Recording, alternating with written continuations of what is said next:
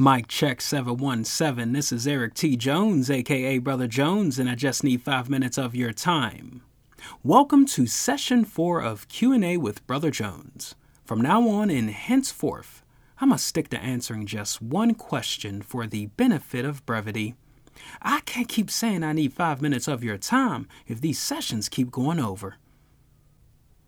Okay, today's question reads a lot of media coverage has been detailing the unrest in Ukraine, and rightfully so. Blatant lies and misrepresentation of actions on behalf of Russia are dangerous for future propaganda engines.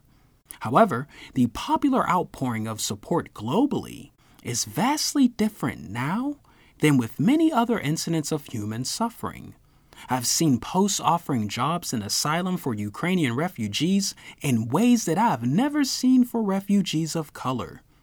What gives? How Ukrainian refugees are treated domestically and abroad is another example of white supremacy being a global project. Let's start with what's going on abroad.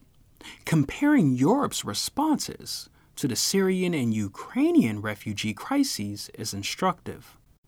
During the Syrian refugee crisis, which Russia also helped create, European countries like Poland, Hungary, Slovakia, and the Czech Republic openly rejected Syrian refugees.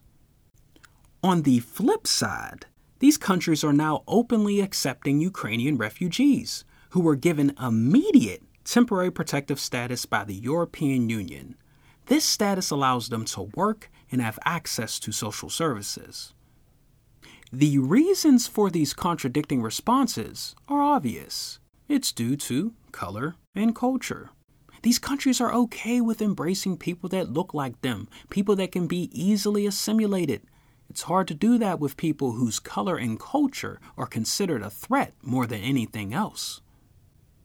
When we think of Europe, from a historical standpoint, dating back to slavery and colonialism, its elevation over the past several centuries is predicated on othering groups that aren't easily assimilable.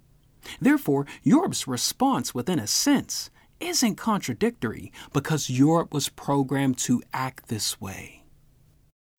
Regarding the United States' response to Ukrainian refugees, Revisiting the Haitian migrant crisis at the Del Rio, Texas encampment last year is also instructive. The Haitian Bridge Alliance and Robert F. Kennedy Human Rights published a report documenting the human rights abuses and civil rights violations against the Haitian migrants. They were denied water, they were denied food, they were denied shelter. They were denied medical care. They endured physical and verbal abuse. They were dehumanized. Once the encampment was violently cleared, Haitians were deported, incarcerated in ICE detention centers, and separated from their families.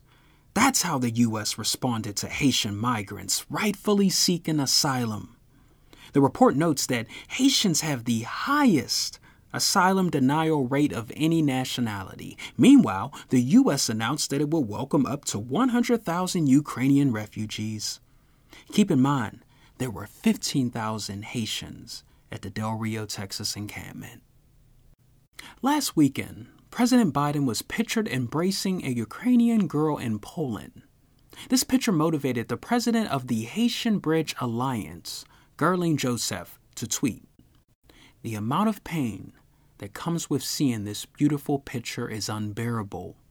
The well deserved love, kindness, dignity, compassion, protection that is given to this little girl is never afforded to little black Haitian girls. They say, a picture is worth a thousand words. Jozef also made a provocative yet powerful point about President Biden's treatment of Haitian migrants in a recent interview. She noted that Biden's actions are emblematic of President Trump, claiming that he didn't want immigrants from shithole countries like Haiti. Actions speak louder than words. And while Biden hasn't referred to Haiti as a shithole country, his actions tell us all we need to know. That concludes session 4 of Q&A with Brother Jones. Make sure you follow the podcast on Instagram at Take Five with Brother Jones. Also, DM and email your questions so I can add them to the queue. I left a link to my Instagram account and email address in the episode description. Stay educated and make sure you keep your head on the swivel.